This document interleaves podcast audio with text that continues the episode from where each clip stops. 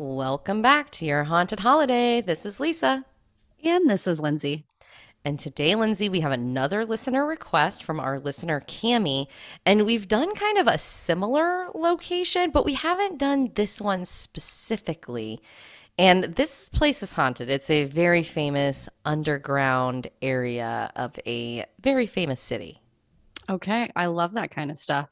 This is a place I've always wanted to go. This is your haunted holiday in the Seattle Underground in Seattle, Washington.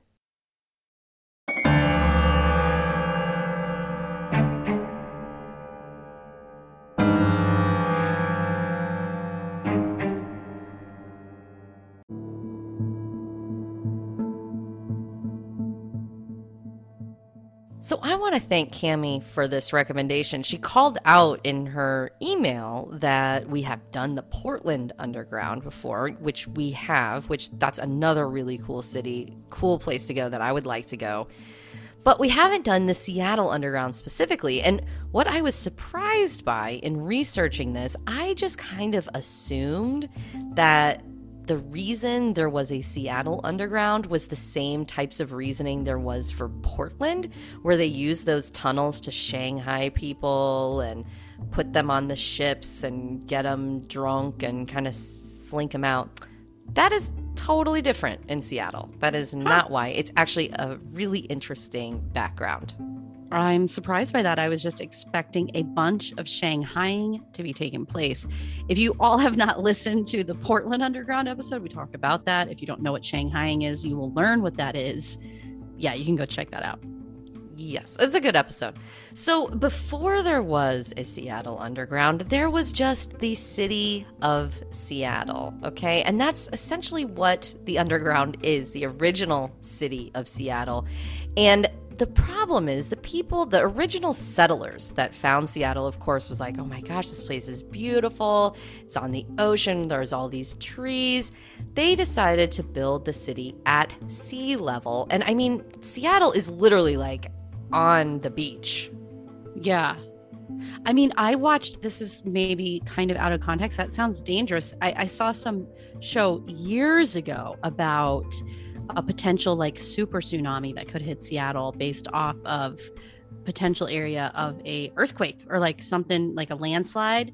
And they're like this is worst case scenario. So folks in Seattle don't be terrified but it sounds like risky business I mean to be that low. I mean, I would say anybody on the coast could be impacted by a tsunami, probably but maybe Seattle's more dangerous based on the fault lines or you know whatever you were discussing there with earthquakes. I don't know. I I, I didn't really plan on discussing tsunami possibilities in this episode. Look out, folks! if the sea disappears on you and you're at the beach, get to high ground. It means it's coming. Yes, as quickly as possible. But that's not really the issue that these settlers had. Okay? okay. So the people that were settlers, they weren't architects, they weren't city designers. They put this place at sea level. And little did they realize that this is like the wettest place in North America. It rains a lot in Seattle. It's kind of known for that. Every time it would rain, the streets would flood. This developed mold and sickness. Also, everything here was made out of wood because Seattle has a lot of trees. So they were like, well, let's make use of these resources and make all of our buildings out of wood and the sewage pipes out of hollowed out pieces of wood, which is, oh my gosh, like what a crazy talk. So every time it would flood, guess what else would come with the floodwater? Sewage and stinkiness. And this was a major problem. Oh, it, it is a major problem. That's just awful. Whoever designed this plan didn't think it through. No, I have in my notes rain, flooding equals yuck. Okay. I was going to say rain, flooding equals poop. equals in the yuck. streets. Ugh, gross. Yes. So, anyways, they they have an infrastructure issue here in this city. Okay. Well, it's a very damp city. you know, nothing bad could happen in terms of fire. Yes, we have flooding all the time. This is a pain, it's causing disease, whatever. But in 1889, they had a very dry summer. And unfortunately, this place is a tinderbox. It's ready to light up. Somebody makes a mistake. I think it was a carpenter, created a grease fire, threw water on the grease fire, which, as we know, will not put a grease fire out, actually makes it worse. This thing spread. Everything's made of wood. This thing went on for two days. They were very unprepared to try to put this fire out, and it destroyed most of what was left of downtown. It was like 33 city blocks or something like that. So, this was really major. We don't actually know how many people died in the fire because the census records and all of that was destroyed as well. They don't think there was some huge number of people that died, but they do believe at least, you know, maybe one or, or more did. But there's really no way for us to know. Got it. Got it. I was wondering when you said uh, all the buildings were made of wood because of the resources there at the time. I was thinking fire. And then I did think, well, it's Seattle, you know, like maybe not, but I guess it did happen. Yes. So, not long after this fire, just within days, the city came together and decided we need to rebuild. And so they all agreed let's make everything out of stone and brick so that we don't run into this fire issue again. But not only do we want to do that, we need to resolve this disgusting flooding issue and our sewage pipes and everything else. So let's actually raise the city up. And in order to do that, they started at the end of the ocean where the ocean line was, and they started just putting massive amounts of dirt there.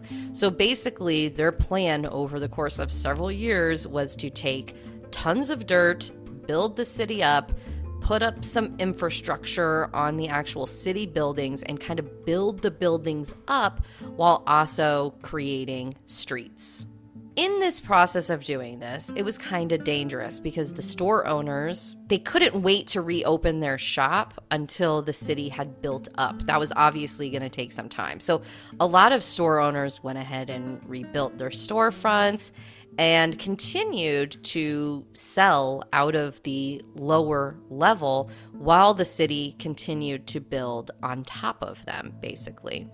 Well, this is where it was dangerous. People would be walking down the street. You know, back in the 1800s, they didn't worry too much about like caution signs and cones to say, like, beware, there's construction ahead. So people would just be strolling down the street and they would fall off the edge into the lower area, which sometimes was like 20 feet or more into the streets below. They say 17 people at least died this way, and the city called it involuntary suicide. What? That's just outrageous. That's their way of trying to get out of litigation. Yes, it is pretty bad. So, anyways, you know, they ended up building the city up. A lot of times, these businesses were doing business out of just the lower level, and then meanwhile, building a building above that as the infrastructure got there. So sometimes they'd be kind of going back and forth.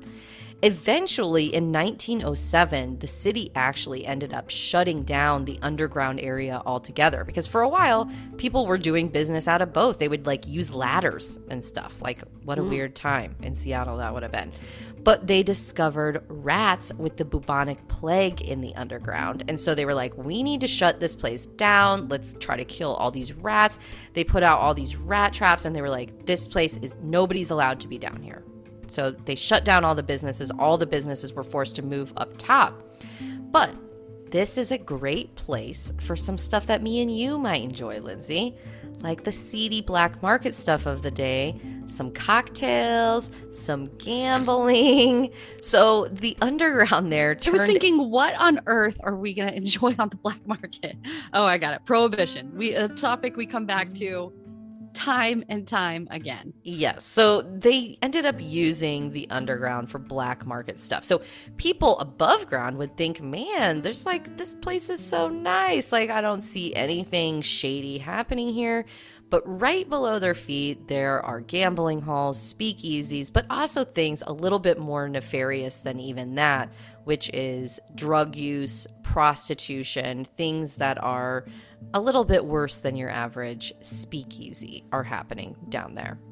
I will say, Lisa and I, for our listeners, did have one interesting black market moment in our lives. Uh, it's not an underground situation, but it was felt a little bit that way. We were in New York visiting a friend, and we went to Chinatown. We were on uh, Canal Street. Many of you know there's a lot of black market, like real and fake designer handbags, stuff like that. And we had, you know, a guy, you know, multiple people whisper to you as you walk down Canal Street Gucci, Prada, Louis Vuitton, Coach, you know, whatever. And we were waiting on one we liked, and we heard like Gucci, Louis Vuitton, Prada. And we're like, yes, sir. Where is that? and he took us into a store pushed on a wall that opened into a secret passageway where we proceeded up to a hidden store. That was the yes. black market. And you had to be all quiet in there because it could get raided at any moment. it was insane. Like, I can't even believe we did that. And we agreed to walk into that dark, kind of scary stairwell. I thought we could be kidnapped at any moment. We're off the grid now. We're in we are we were off the space. grid. Yeah. Anyway, I, I don't know how applicable that is to this situation, but there certainly was black market activity there. Maybe they were selling, you know, luxurious handbags in this underground. I don't know. But eventually, the city really did clear it out. And they said, you know what, we're locking this up. I think it was like in the 40s. We're not allowing anybody down here anymore. And they really did close off the entrances and not allow anybody else down there. In the 1950s, there was a journalist by the name of Bill Speedle, and he actually started looking into this underground and he started writing some articles out there about how the city needs to preserve this as a historic site. There's all of this history down there. Literally, Lindsay, nothing has been touched. Like there is stuff down there from stores that is well over 100 years old that's just been left down there, okay? How so, cool. yeah, I mean, it's really really neat. So he starts talking about this. They need to open these up. We need to do a historic site. A lot of people agreed after reading his articles. They were like, "Yes, we do need to do this." They started writing their city council on his behalf saying he's right. Eventually, the city agreed and was like, You're right. Let's make this a historic site. Bill, we're going to give you access to this place. And he actually started up his own underground tour company where he would charge people a dollar. And this was starting back in like 1965. So it took him a while to get the city to begin recognizing it and allow him to have access and start running this tour company. So he does historic tours and, of course, paranormal tours. But what's crazy is he is no longer alive because this was a while ago that this tour company started. However, that tour company is still running today. And that's what I'm going to talk about at the end of the episode.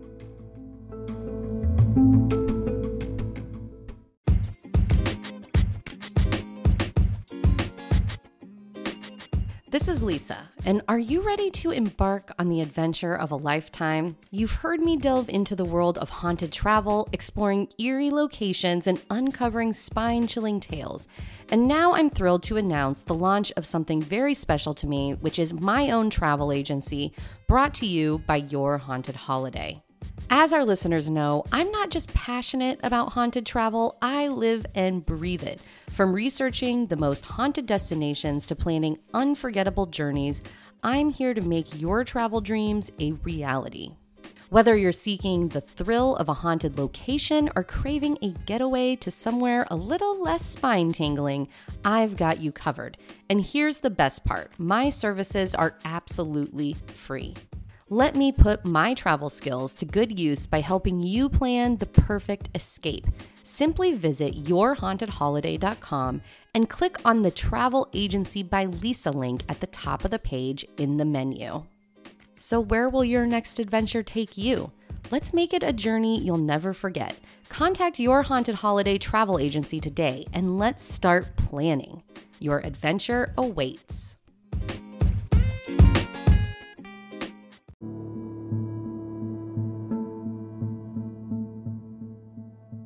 So, Lindsay, now that this place is opened up for tours, obviously they've started experiencing some paranormal activity from who knows when. I mean, they do say, you know, Seattle originally, it was kind of like a pioneering town. There was a lot of gold rush people going through there. So there was like shootouts, people murdered. Like it was kind of a a crazy time back in the day. Like I know we say this a lot when we get into some of these old western towns, but this is kind of like the wild wild west. Battles taking place to some degree. So and we're talking about original streets of the town that were used for, you know, whatever that anybody could have been walking on that are now haunted by anybody who could have been murdered in a shootout, anybody who could have died, those people that fell off the edge during mm-hmm. construction, people that during um, the early 1900s when it was used for black market, there was probably a lot of shady stuff going on down there. It also could be really, you know, innocent enough and just somebody who lived there that's attached to their their home or their business. Absolutely. Absolutely. So we'll get into some of this. So, most of what people experience here, there are some really specific apparitions, but in general, you want to listen for footsteps. There is also what they say a feeling in the underground of being watched as well as being followed. The other thing that you want to look for is orbs. Talked about this in our last episode people here will see orbs to the naked eye. So it's not just through pictures, but you may also actually visually see it. The other thing to be aware of is high EMF levels are down here. People will catch EVPs. There are apparitions that are throughout the eras. So, to my earlier point, we don't know who all these apparitions are, why they are necessarily there. There's, I mean, a ton of history here. These are the original streets of Seattle when it was built at sea level. So you will see apparitions that are in Victorian era clothing, that are in later clothing, and some of them, I guess, look severely wounded. So you may see like some of the wounds, maybe they have a gunshot wound or or mm. something like that that resulted in their death. The other thing to be aware of is shadowy figures that they say can be seen kind of slinking throughout, which is like a creepy term, but that's the term that I heard, you know, kind of out of the corner of your eye is how I visualize that. I like that. I like that term slinking. I feel like that's a great descriptor. We need to use that one more on the show because I can totally visualize that. Yes, absolutely. They also say there are faces in the windows at the entrance to hmm. the underground. So you want to look for just random kind of faces looking through the window at you when nobody is necessarily there. Now, the other thing that Seattle has a major history of is brothels. Okay, this was actually a huge business back in the day, up until honestly, like not that long ago.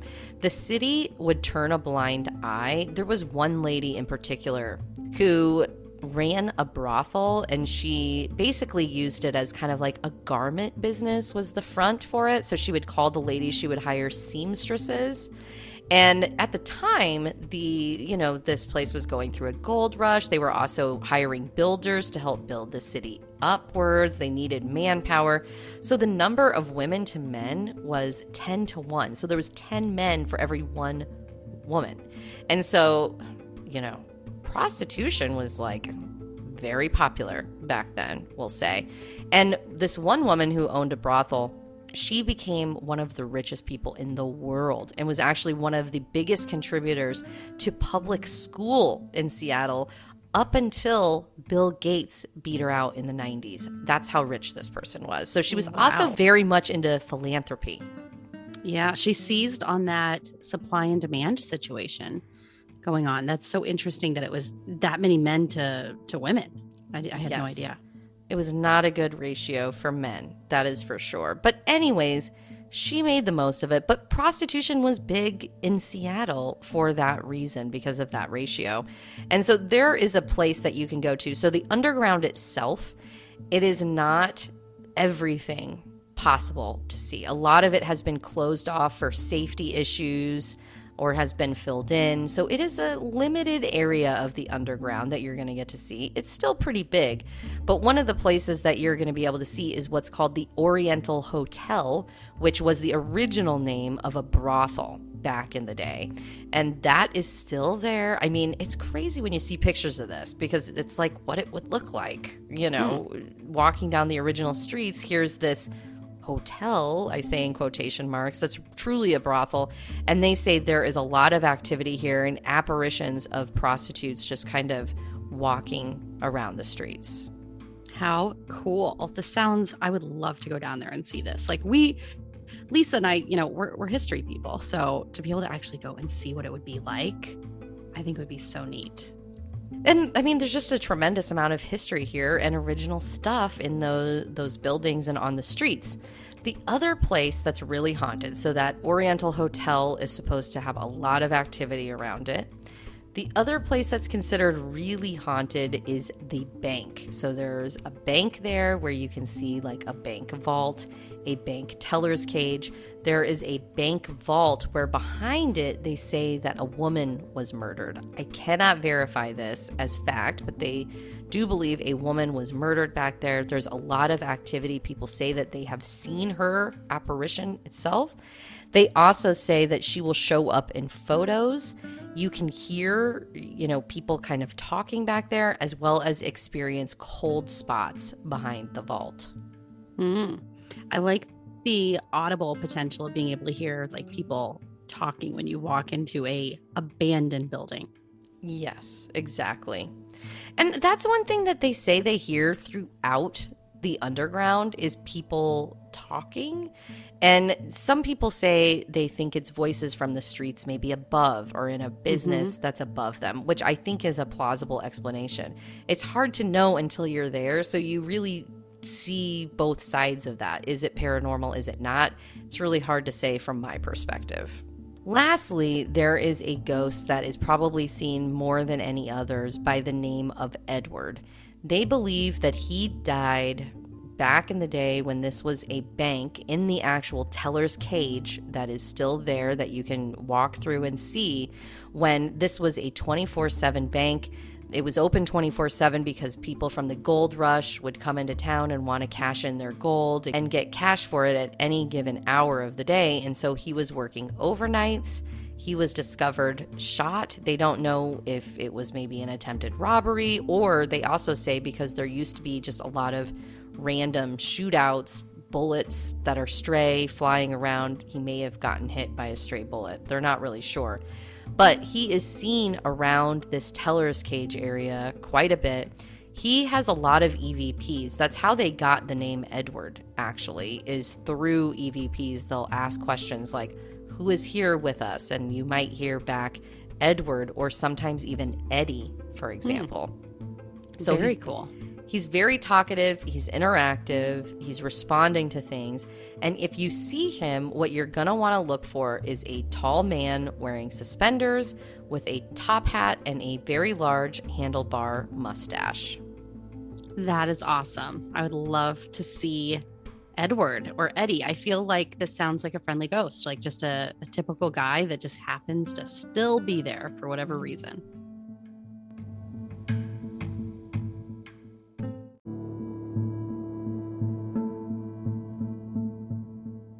I have never been to Seattle. I'm actually talking about maybe going to Seattle in the near future, but this is a place that looks really cool. And the city itself is awesome. So there's plenty of reasons alone to go to Seattle. This is in a downtown area. I would call it kind of the historic district known as Pioneer Square.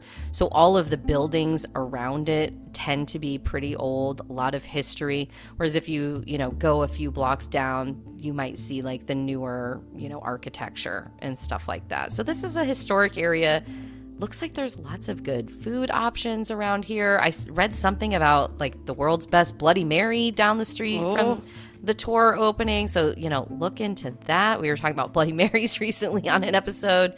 So, tons of stuff to do in the general vicinity here. I agree. I like we always say this. We have yet to visit really the Pacific Northwest. and it just seems like a super haunted location as well. We've done so many episodes up there and we have yet to visit. And so it just makes sense that the underground of Seattle's haunted and they've got tours. Totally. So, we're going to talk about one specific tour here. There are several different tours out there that claim to be the Seattle Underground tours. The Bill Speedle tour is the original tour. It's been going on since 1965. So I'm going to cover that one specifically. And they have some really good options. What I will say about it is most of it is historic. They do have a paranormal option I'm going to talk to you about.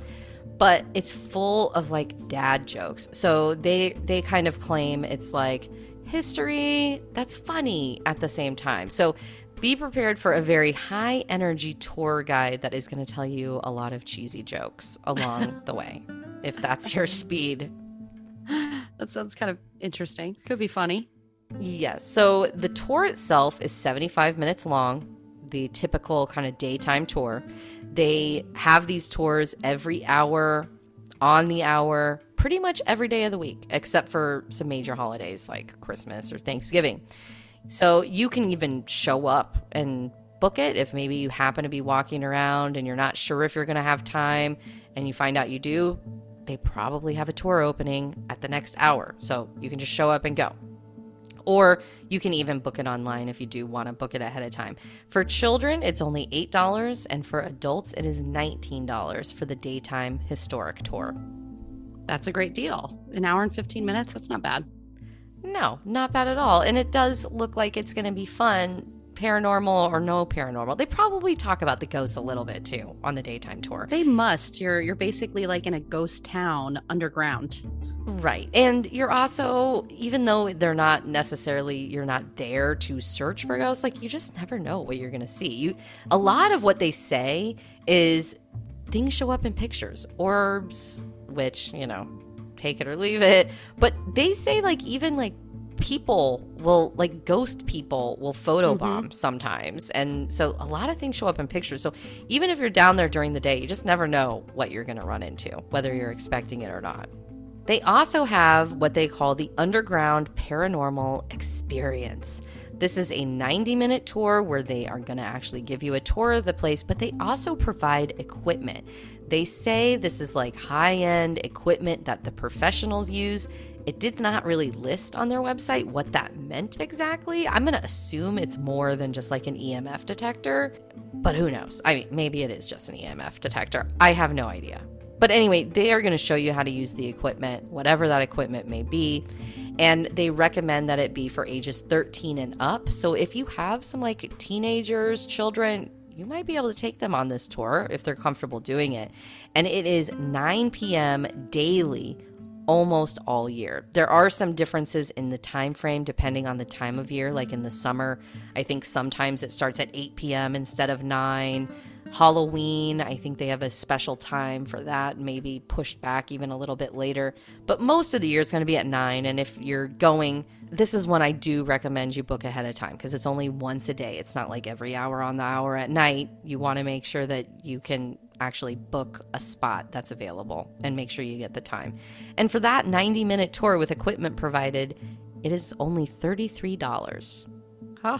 That's a great deal to be able to go down there. And it's to me, starting at 9 p.m. is perfect because it's getting dark. It's the, it's the right time. And then, you know, you have dinner, go go ghost hunt, and then maybe go back out have some more drinks, whatever you're doing on your vacation up there. Exactly. I feel like it's the perfect time. And you're not going to be there all night. It's enough time to like have fun, be a little scared, and maybe see something. Yeah. Hope for the best. Hope you catch something. Well, the Seattle Underground sounds awesome. Thank you so much, Cami, for that great recommendation. If you want to send us a recommendation like Cami and some of our other listeners have, go to yourhauntedholiday.com, hit contact us, and send us an email. We welcome emails of all sorts recommendations, ghost stories, all of the above. All right. If you're enjoying the show, spread the word and make sure to rate us five stars if you listen on Apple. Have a great week and thanks for listening. Stay safe and healthy, everybody.